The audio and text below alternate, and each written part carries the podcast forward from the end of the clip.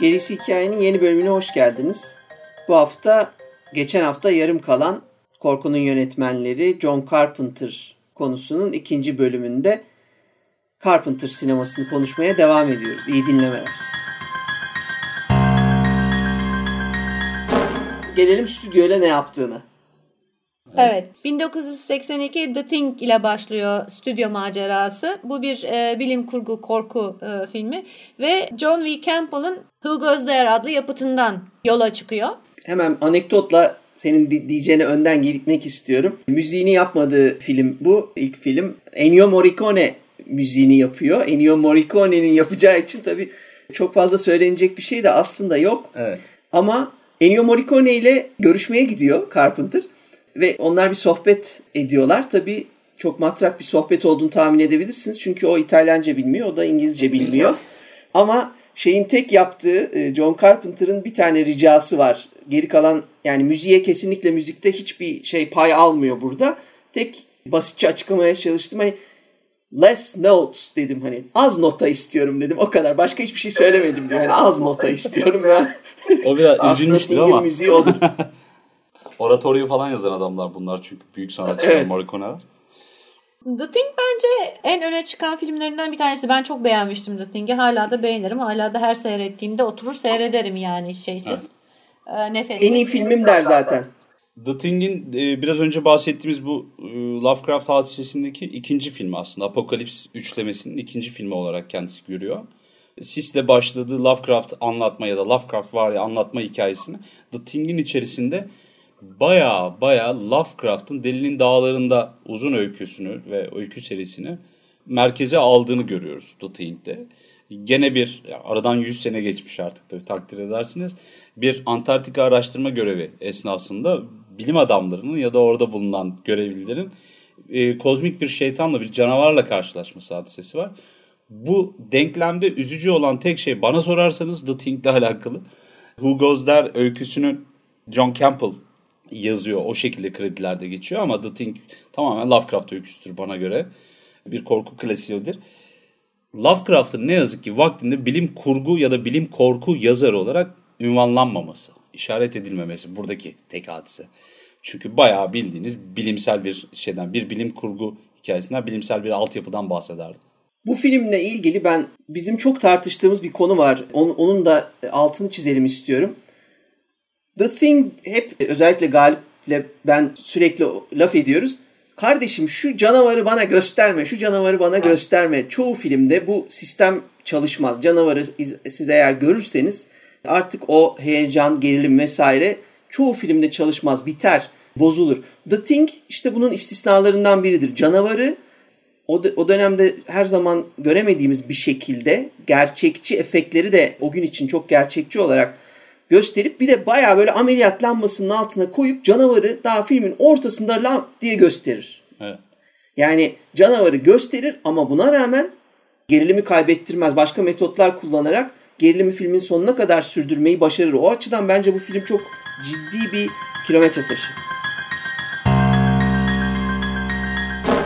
İzlerini de hemen fark edebiliriz. Hiçbir yerde emniyette değilsin hissi. Yani korunaklı hiçbir yer yok. Çünkü her an herkes canavar olabilir. Canavar haline gelebilir. Bu bir. Evet. İkincisi insan bedeninin yani çok kutsal saydığımız bu insan bedeninin aslında bir canavar haline e, gelebilmesi, gelebileceği. Evet. E, bir başka şey ise hemen hemen e, zannedersem hem The Thing'de hem de daha sonra göreceğimiz gibi Prince of Darkness'ta kullandığı bir şey var. Genelde filmlerde şey var ya bir tehdit karşısında birleşirsin ve o tehdidi bir grup halinde alt etmeye çalışırsın. Evet. Fakat Carpenter'ın filmlerinde tehlike anında o grup dağılıyor. Herkes kendi için durumuna geçiyor. Yani evet. tek başınasın. Yani Wes Craven'ın evet. tam tersi aslında değil mi? Oradaki kurbanlar aynen, birleşir aynen. falan gibi. Bu arada canavarın gösterilmesi hadisesiyle alakalı dönemin ben bayağı etkili olduğunu düşünüyorum. Çünkü 80'lerin başında peş peşe gelen birkaç tane korku filmi ve video sinemasının, video piyasasının da başlangıcıyla beraber sanki böyle bir yaklaşım, böyle bir adet oluştu ve e, o da o çizgiyi devam ettirdi gibi. Ama dediğim gibi canavarın içerisinde ben Lovecraft'la Dan O'Bannon'u görüyorum. En sevdiğim şeylerden, sanatçılardan. O nedenle de hiç yormuyordu beni. söylediğin biraz şeyden teknolojinin gelişmesinden de işte orada ilk defa bir lambanın altına canavarı koyup gerçekmiş gibi göstermeye başlayabildiğin bir dönem sinemada da. Onu da sonuna kadar kullanmaları hoşuna gidiyor. Ama şeyin e, ka, bu canavarın gösterilmesi görüntü yönetmeniyle kendisi arasında sanat yönetmeni arasında ciddi bir tartışma şey tartışmanın yani tartışma bizde yanlış kullanılıyor ama tartışma derken kavga değil bu. Yani istişare ciddi ciddi bunu ya. tartışıyorlar. Acaba istişare ediyorlar. Acaba ışığı arkadan versek de sadece bir silüet mi olsa yoksa tepesine lambayı çaksak mı gibi ve bu böyle bir ciddi bir seçim var orada. Canavarı orada açık ve net gösterme önemli bir seçim. Hemen Christine'e geçelim isterseniz. 1983 yapımı. Ee, Stephen King'in e, kitabından uyarlama bu da bu filmde.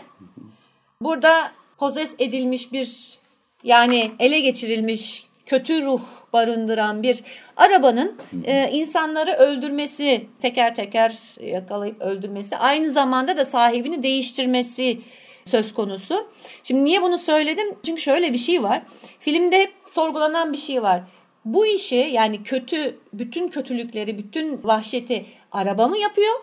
Yoksa sahibi olan Artie'ydi zannedersem. Arnie miydi, Artie miydi ismi şimdi tam olarak hatırlayamıyorum. Çocuğun mu? Çünkü çocuk orta sınıf bir e, şeyken, gençken bir anda bir değişmeye başlıyor. Yani arabanın etkisini onun üzerinde çok rahat görebiliyoruz. Ama sonra da şeyi sorgulamaya başlıyor. Yani sadece araba mı yoksa aslında çocukta da var mı? Stephen King'in sıkça evet. yapmış olduğu bu kıvrak iyi sorular barındıran e, eserlerden bir tanesi. 70'lerin ortasında galiba Christine. 78 gibi bir şey olabilir tarih olarak. Herhalde. En aktif olduğu zamanlar iyi bir görüyle acaba arabanın içerisine bir canavar girmiş olsa ne olur? Çünkü onun e, düşünce akışı genelde bu şekildedir King'in. Ama işte o bir dilemma dediğin gibi arada bırakıyor insanı. Hı hı. Acaba buradan mı şey falan gibi. Ama ben hep arabaya odaklanmıştım. Bir de çok iyi posteri vardı. Video dükkanının kapısında evet. parıl parıl böyle krom Christine yazardı falan böyle müthişti. Şeyi sorguluyor. Erkekler e, böyle bir araba için ruhlarını bile satarlar şeyi söz konusu. Denklemi yanlış yerden denklemiz... kurmuş olabilir. Çünkü şöyle bir şey var. E, erkek parayı buldun mu ilk arabasını sonra karısını değiştirir diye bir olay vardı. Christine'i değiştiremezler herhalde çocukcağız. Derken Starman, Big Trouble in Little China gibi iki tane beklenmedik denebilecek şekilde korkudan hop diye çıkıp daha aksiyona, daha e, Galip'in dediği, Beril'in de dediği gibi western e, tarzını göstereceği işte Big Trouble in Little China var. Starman bayağı duygusal bir yapım gibi bir iki şey giriyor araya.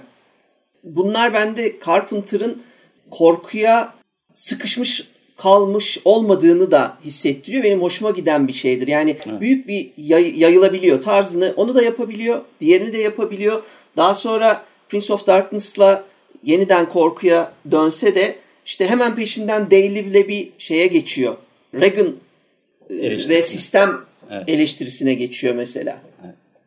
Bunların içinde tabii bizim konumuz olarak Prince of Darkness var. Ama... Hani tamam Starman romantik ve çok güzel bir filmdi bence. Yani evet. hala da severim evet. o filmi.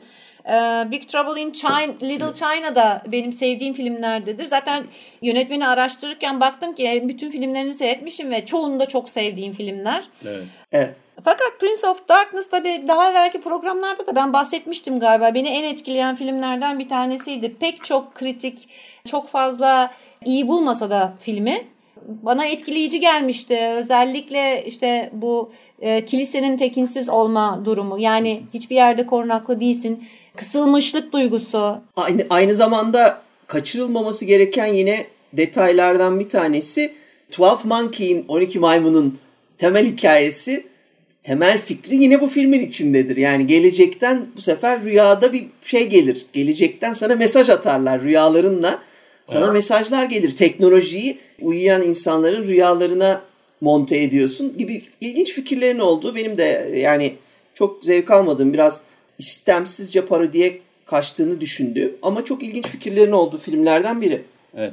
Bu kadar popüler olmasının bir sebebi de galiba dönemin büyük pop ve e, rock ikonlarından Alice Cooper'ın oynaması. Evet.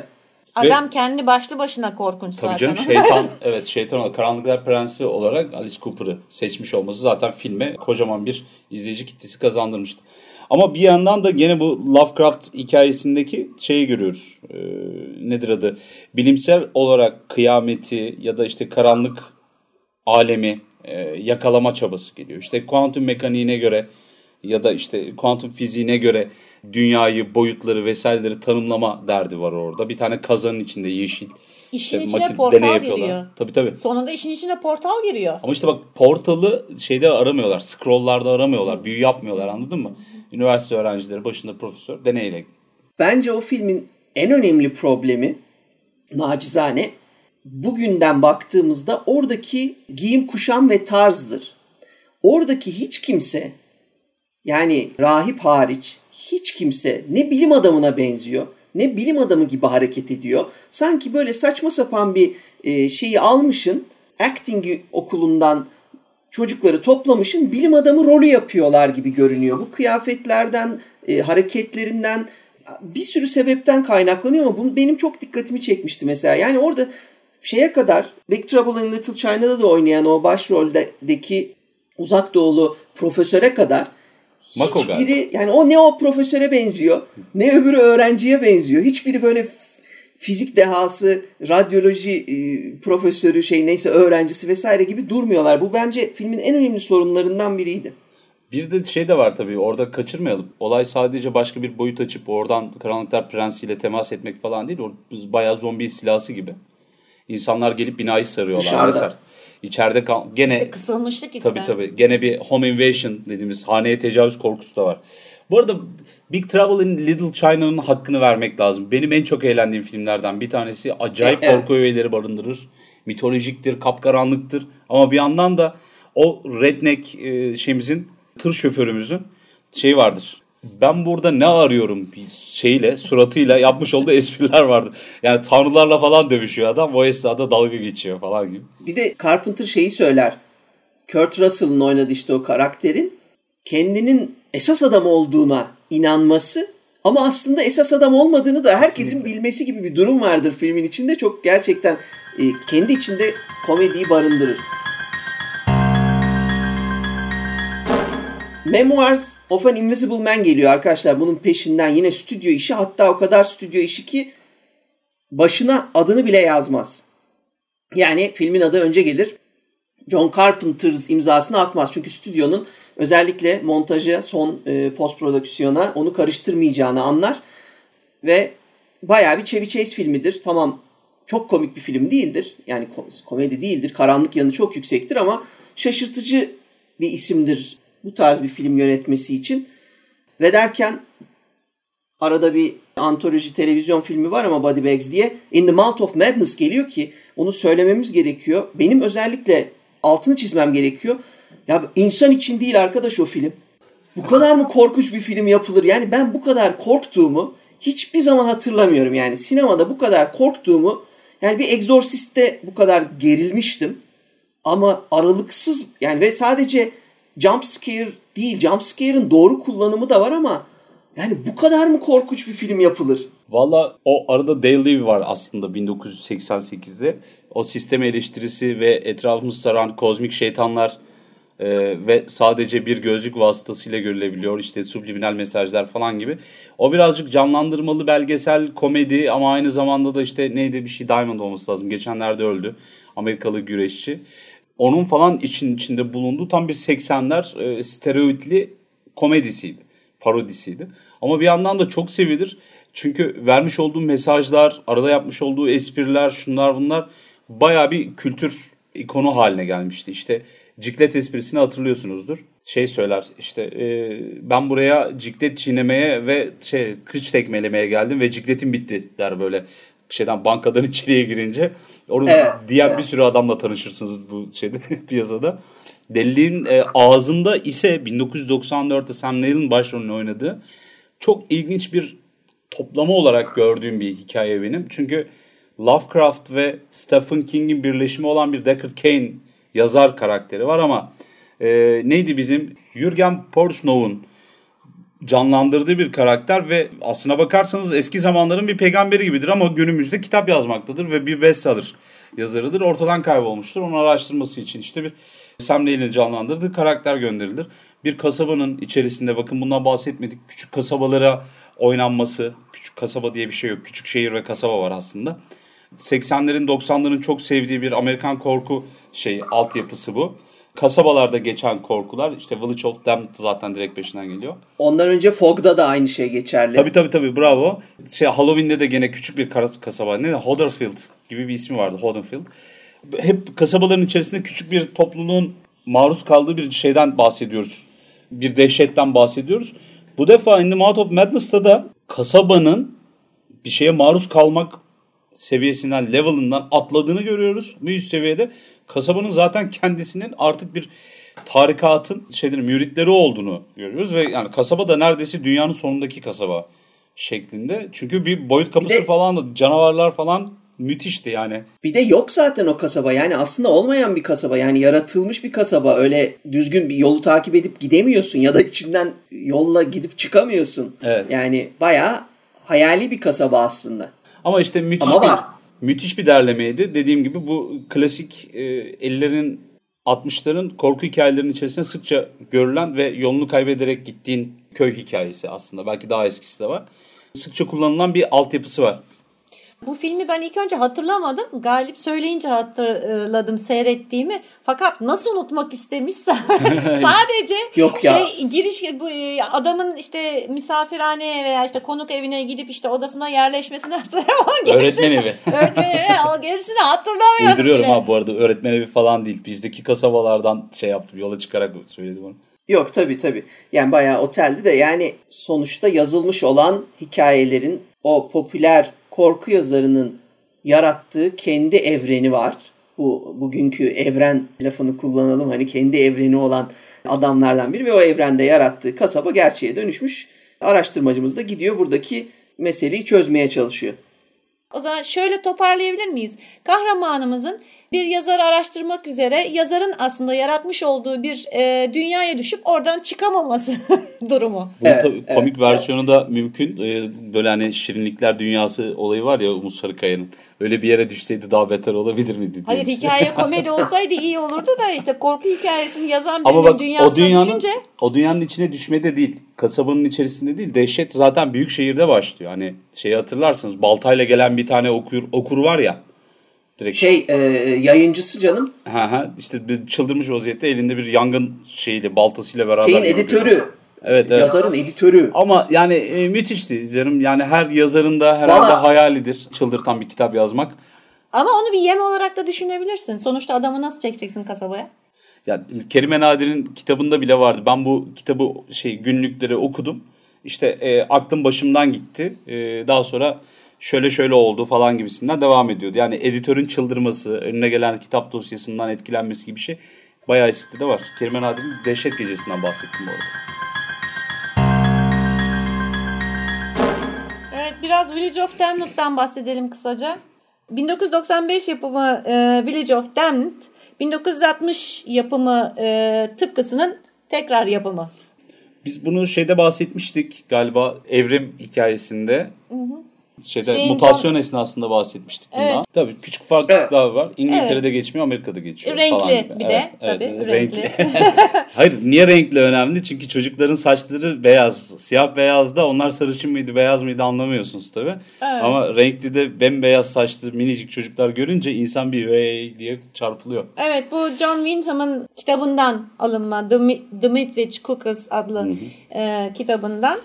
Bütün bir kasabanın bayılmasından ardından kadınların hamile kalması ve birbirine çok benzeyen çocuklar doğurarak bu çocukların daha sonra kasabayı ve ebeveynleri ele geçirmesini anlatan bir korku filmi. Benim epeyce beğendiğim filmlerden bir tanesidir. Hmm, çok sevilmez ya. Benim de favorim evet, değil çok bu arada. Sevilme, çok sevilmez. Pek hmm. çok kişi de e, kötü bir filmdir der ama... Çok etkileyici bir posteri vardı. Onu kabul etmek lazım. Süreyya sinemasında ben ilk gördüğümü hatırlıyorum. Açıkçası çocuklar beni Müthiş. çok etkilemişti. Yani hmm. çocuk oyuncuları her nereden buldularsa epey etkileyici. Ben hmm. bana göre etkileyiciydi. Hmm.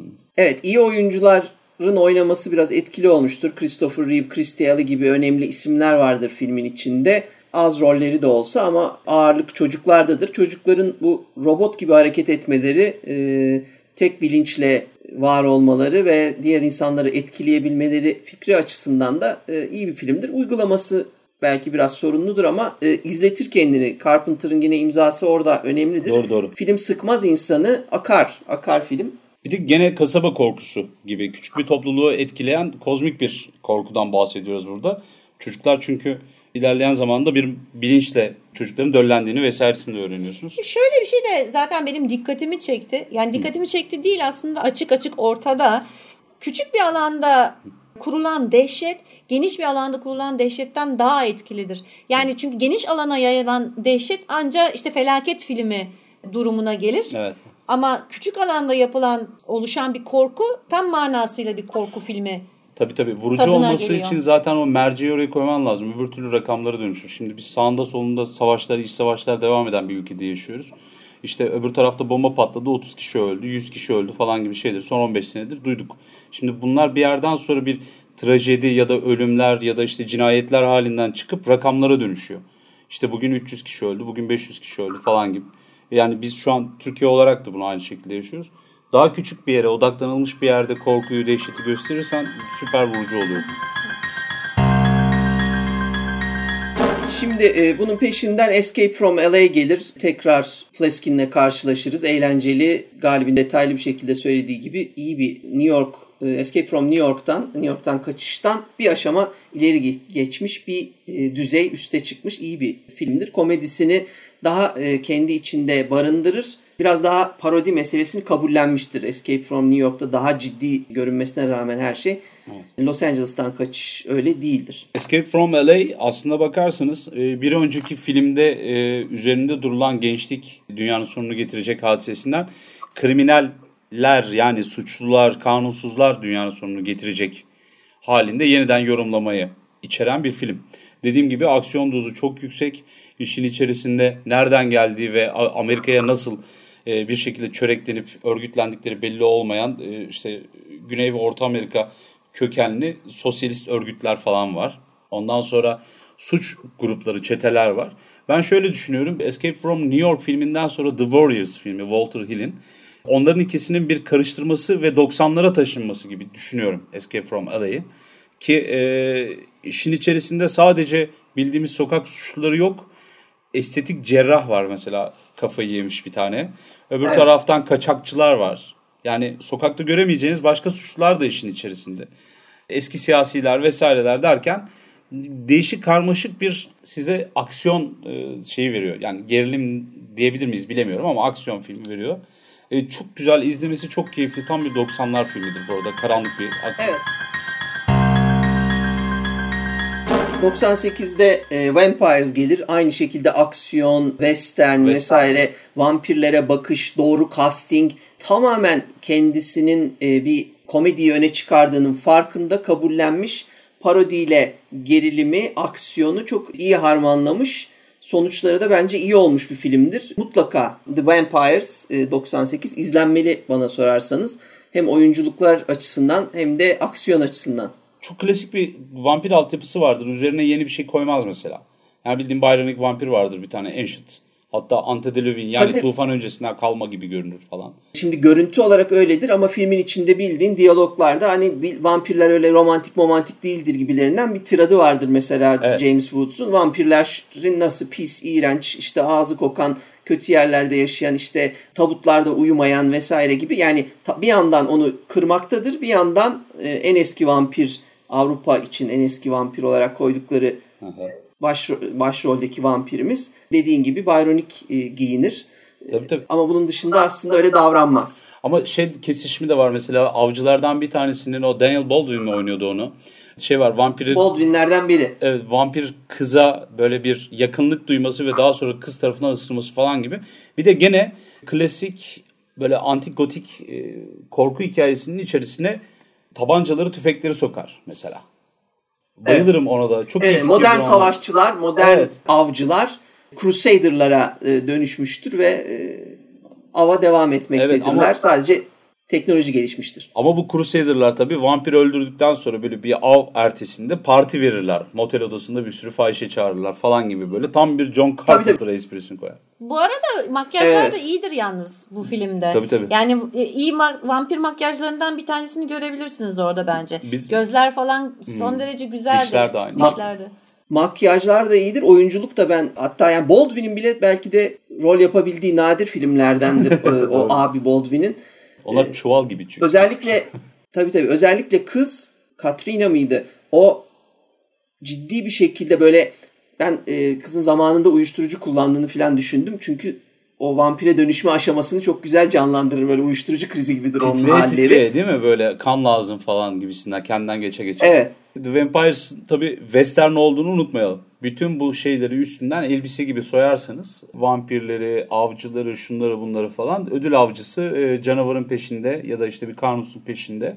E, ama çok akıllı bir kanunsuz ki ekibi daha sonra tuzağa düşürüyor vesaire gibi düşünüp çok iyi bir westerndir. İyi bir western hikayesidir. Hemen hemen her filminde zaten o western altyapısını görebiliyoruz çok rahat. 2001'de e, Ghost of Mars, Ghosts of Mars geliyor Mars'taki hayaletler. E, bu bu tamamen parodiyi artık kabullendiği noktalardan biri bence. Çok yoğun bir şekilde e, tarzında şeyi Mad Max mesela orada gümbür gümbür Mad Max'ten daha iyi bir Mad Max e, karakterleri vardır. Özellikle son Mad Max'teki tiplerin hepsi neredeyse bu filmden alındı bana sorarsanız. Birebir o Mars'taki dönüşmüş yaratıklar aynı şekilde davranır birbirine benzer kötü adam bile neredeyse biri yaşlıdır biri gençtir ama bakın şöyle bir aynıdır. Bir yandan The Fog'un etkisini bu sefer Mars'ta izleriz. Bravo. Aslında çok doğru. Zaten bu filmden sonra bir uzun bir ara veriyor ve daha doğrusu yarı yarıya emekli oluyor. Şimdi Mars'ın hayaletleri, Mars'taki hayaletler çok iyi. Gene bir western filmi ama Mars'ta geçiyor. Bildiğiniz bir sınır bölgesinde yani o uzak vahşi batının ucunda duruyorlar. Ve orada bir madencilik kasabasının içerisinde Mars'ta vaktinde ölmüş yaratıkların ruhlarını, hayaletlerini madencilerin vücuduna girmesi, onları delirtmesi, onları böyle post-punk bir canavarlara dönüştürmesi ki ateşli silah kullanan var. İşte kendilerine özel aletler yapmışlar, her tarafı kesiyorlar falan. Orada ben Dan O'Bannon'la Mobius'un çok etkisini görüyorum o estetikte. Ki şeyi yaratan da o büyük ihtimal. Mad Max 2'deki o zırhları falan yapan da Mobius. Gene aynı şekilde Jodorowsky'nin Dune'undan araklama gerçi o elbiselerdi. Evet, evet, evet. Orada böyle bir etkileşim var. Bir yandan da gamsız çete üyeleri orada sıkışıp kalırlar ve e, işte şeydeki gibi 13. karakola saldırının aslında Mars'ta geçen hayaletli versiyonu gibi bir hal alır. Ki onda da işte Bodrum katında çatışma sahnesi vesaire gibi. Ve Aynı zamanda suçlularla suçluyla polisin birlikte Bravo. aynı şeye karşı savaşmaları da Assault 13'de aynı şey var. aynen öyle o canavarın yer değiştirmesi, daha büyük düşmana karşı birleşme falan hadisesi. Bir de ekibin başının kafası güzel. Yani gerçekten uyuşturucu müptelası. Genç ve güzel bir kadın olması var ve e, o da şerif ayarında falan. Böyle yani kanun koyucu, Evet. şey, koruyucu ama uzak bölgelerdeki yüksek yetkili şerif gibi. Çok iyi bir eğlenceli bir filmdi. Bilim kurguyu, westerni, korkuyu, korku unsurlarını daha çok şey yapabilen, kullanan vahşi, acımasız da bir filmdi. Bizim şey oynuyor muydu bunu da hatırlamıyorum. Ice Cube oynuyor. Jason Statham oynuyordu galiba bunda. O da oynuyor evet, o da oynuyor. Ee, yani ben şahsen Vampires'dan sonra Ghost of Mars'ın düşüş olduğunu düşünüyorum. Yani Vampires'da çok daha kendini aşmış, çok daha başarılı bir iş çıkarmıştı. O konuda Ee. Ghost of Mars izlediğiniz zaman daha e, basit görünür. Öyle de bir durum var. Ondan sonra da The Ward geliyor 2010'da. Evet Çektiği 2010'da The film. Ward var. İzlediniz mi Ward'u? Ben onu izlemedim Ben de açıkçası. izlemedim. Ben de izlemedim. Tüh, The Ward'u atlamışız biz. Ee, çok özür dileriz. Belki ona daha sonra küçük bir ek yapabiliriz. Ama Ama genel olarak bunun e, konusundan biraz bahsedelim. Akıl hastanesine düşen bir kız ve bu akıl hastanesindeki hayaletler işte onların e, hastaların peşine düşmesi, hastaların oradan çıkmak için çabalaması. gene bir yerde kısılmış Evet galiba değil mi? kısılmışlık var. Gene bir kurtulma çabası kaçma var. var. Cana- canavarla birleşip işte savaşmak var.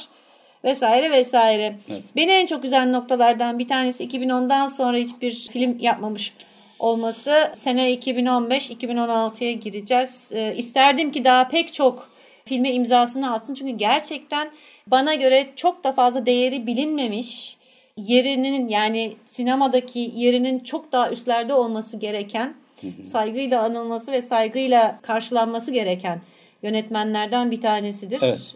O topluluk olarak korku camiasını çok sevdiği bir adam. Zaten bu üç e, şeyden e, büyükten bir tanesi. Ama şu da var mesela Ghost of Mars'tan sonra Ghosts of Mars'tan sonra zaten bırakıyor fiili olarak yönetmenliği. 2010'da bir deniyor gibi ben düşünüyorum. O arada tabii şey falan var. Televizyon için, Showtime için galiba hazırlanan 13 bölümlük bir tane korkunun ustaları gibi bir e, seriyi de derlemeyi de yapıyor genç. İki, iki tane şey şeylere. var zannedersem. iki tane şeyi var orada. Hikayesi var. Yok ama kendi çekmiyor diye biliyorum ben. Daha çok genç yönetmenleri falan seçici oluyor ya da işte yapımcı gibi. O, o da çok iyiydi evet. bu arada. Denk gelirseniz Masters of Horror serisine sezonlarına bir bakın. Güzel öyküler vardı. Genç, güzel, iyi yönetmenleri. Ama şey var nedir adı? Yaşlandı birazcık Carpenter. Ya aslında çok da yaşlı değil bakacak Son olursan. Son fotoğraflarına ben, bakarsan bayağı yaşlı görünüyor. Yorulmuş yani. Fotoğrafları Tamam yani ama... 68 yaşında falan çok bir şeyi yaşlılığı yok adamın ama ben şeyden e, katılıyorum o açıdan yani Galib'in dediğine. Yani bazen nerede duracağını bilmek önemlidir. Yani Ward'u izlemedim ama Vampires'dan sonra Ghosts of Mars'taki gerileme varsa belki de e, kendini bildiği için durmuştur. Evet evet. Ee, şimdi şöyle bir toparlayalım. Korkunun yönetmenleri 3. bölümde John Carpenter'ın üzerinden devam ettik ve iyi bir sıralamaydı. Benim çok içime sinen bir şey oldu. Hitchcock, daha sonra Wes Craven, daha sonra Carpenter. Ki Carpenter'la Wes Craven'ın yerlerini belki değiştirebiliriz ama onlar ikinciliği bence birlikte şey yapıyorlar, kaplıyorlar. John Carpenter'ın filmlerini düşündüğünüz zaman birkaç filmde bir kesinlikle gözünüzün önüne gelsin. Western'i aklınızdan çıkartmayın canavarlarla savaşma, canavarı göstermek ya da göstermemek. Ondan sonra işin içerisinde nasıl bir karanlık tanımı yapacağın gibi şeylerde. Ben John Carpenter'ı Wes Craven'dan birazcık daha üste koyuyorum. Dediğim gibi bunda gene Lovecraft'ın, Stephen King'in etkisi çok yüksek. Çünkü korkuyu yaratırken Carpenter'ın ben hep onlardan etkilendiğini hala düşünüyorum bütün işlerinde. Bu nedenle de bende daha daha saygın demeyeyim de daha üst seviyede duruyor. Böyle bir iki level belki atlatıyordur. Ya benim için bir sıralama yok açıkçası. Çünkü e, hepsinin sevdiğim ve sevmediğim filmleri var. Vaka genel olarak bakacak olursak Carpenter'ın hemen hemen her filmini sevmişim ve her filmi e, aklıma kazınmış. E, belki o açıdan üstte olabilir benim için. Evet hani gereken yerde durmak bir meziyettir belki ama biz izleyiciler için veya e, korku severler için e, tabii ki dileğimiz keşke daha fazla ürün verse ve daha fazla şey bıraksa arkasında. Çünkü sonuç olarak bunlar belli bir yaşa gelmiş insanlar ve çok fazla hani söylemek de istemiyorum ama çok fazla hani böyle 50 yıl gibi bir vakitleri de yok. E, evet. Keşke diyoruz daha fazla e, ürün bıraksalar arkalarında. Carpenter sinema açısından, yönetmenlik açısından yine kahramanlarımdan biri. Yani o bağımsız ruhu yani sadece bağımsız film yapması değil, stüdyoyla çalışırken bile bağımsız tarzını bir şekilde koruyabilmesi açısından kahramanlarımdan biri. Bir de e, geçen bölümlerde yine bahsettiğim bu meseleyi akademik bir şekilde inceleme altına alma konularındaki fikri de bence yine kahramanım olması açısından önemli. Der ki kamerayı nereye koyacağını hissedersin ve koyarsın. Ardında entelektüel bir düşünce yoktur. Yani bu, bence yönetmenlerin bunları bunu bu, bu ya eğer film çekeceksen filmi çekerken ki düşünce yapın böyle olursa çok daha etkileyici iyi işler çıkarıyorsun. Bana sorarsanız çok fazla işaretlere, arkasındaki okumalara, nereden alındığına, verildiğine vesaireye sonra akademisyenler girsin. Biz şimdi bu bölümü biraz sürpriz gibi olacak ama bir sezonun sezon arası gibi yapacağız. İkinci sezona bir, bir ay bir ara vereceğiz. Seçim dönemini bir atlatalım. Ondan sonra e, tekrar sizlerle birlikte olacağız. Bizi dinlediğiniz için teşekkür ederiz. Görüşmek üzere. Bir sonraki bölümümüzde görüşmek üzere. Teşekkür ederiz. Görüşürüz.